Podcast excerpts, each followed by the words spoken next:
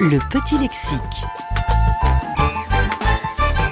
Aujourd'hui, donner naissance à une flamme est un acte anodin, mais ce confort est récent. L'histoire des allumettes commença dans l'Antiquité. On en a retrouvé différents témoignages.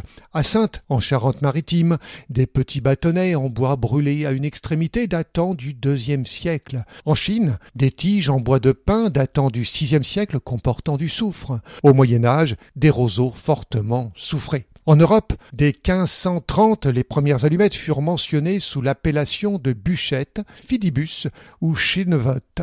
Elles étaient confectionnées avec du bois, du roseau, du chanvre, du papier roulé ou des mèches de coton trempées dans la cire. Une ou deux extrémités étaient soufrées. Au XIXe siècle, on utilisait également du phosphore pour produire une flamme.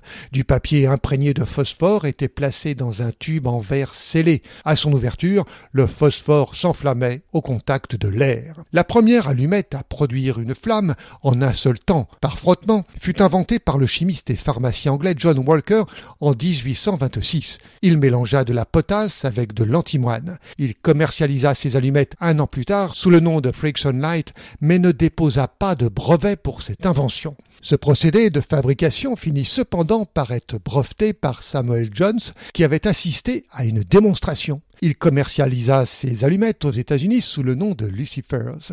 Malgré l'instabilité de la flamme et son odeur désagréable, cette invention remporta un franc succès, notamment auprès des fumeurs. La boîte de rangement avec frottoir fut inventée en 1830. En 1831, l'inventeur français Charles Soria mit au point les allumettes phosphoriques à friction en remplaçant le sulfure d'antimoine par le phosphore blanc dans la formule de John Walker. Il réussit à éliminer l'odeur du soufre et ces allumettes furent fabriquées à l'échelle industrielle. Cependant, le phosphore blanc se révéla toxique et fut interdit en 1906. Entre-temps, le chimiste suédois Gustav Erik Pach conçut en 1844 l'allumette de sûreté, encore appelée allumette suédoise. Il eut l'idée de remplacer le phosphore blanc par du phosphore rouge, plus stable et moins nocif.